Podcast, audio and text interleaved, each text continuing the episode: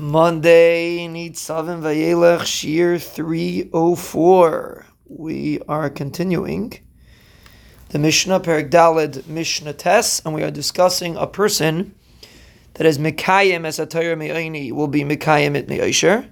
The opposite, the Mishnah says, V'cholam Mevatel as a Torah Me'aisher. What does it mean? That a person is Mevatel Torah from Aisher. So there's different understandings of this. It's an important idea before we even see what's going to happen. But let's understand the concept.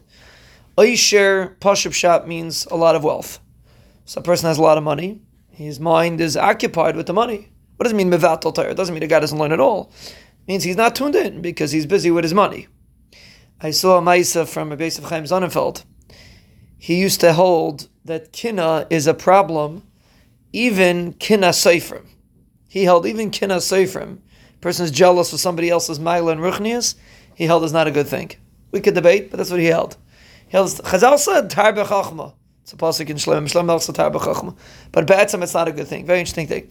Rabbi Chaim Sonnenfeld said that there was one individual that he was jealous of, and that was the Shaagas Aryeh. When the Shaagas Aryeh was being nifter, so they kept handing him svarim to learn. He was on his deathbed, and they they fought, they they the Gabaim told them to hand him a sefer about you know what he do etc. They should know he's about to go. He's getting weaker. He should maybe say vidui. So Shagazai saw that they handed him this vidui, and he told them, I, I don't have to say vidui. I didn't have time. I was so busy learning, I didn't have time to do Averis. So that's Shagazai said.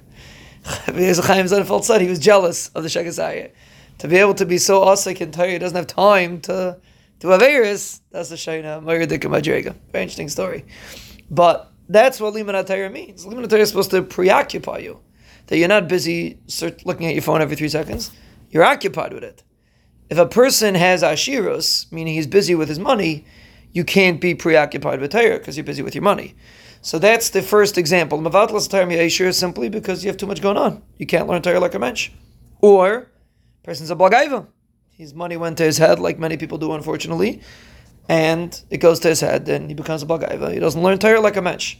Or, person has too much opportunity. Aisha doesn't necessarily have to be in money. It could be in in uh, societal. The guy's busy. He's in asking. He has a lot of commitments, a lot of connections. Also, it pulls a person away from basic Gemara. So these are all examples of somebody that can be about Torah and it's very common. Person loses focus on Torah because he has atzlach in other areas. He could lose focus on Torah. So even before we get to the fair, what the Mishnah says. Just the concept. To realize that if a person has too much hatzlacha, he has to make sure that it doesn't chas v'shalom interfere with his avodas Hashem, that he doesn't simply lose his basic connection to ruchnias.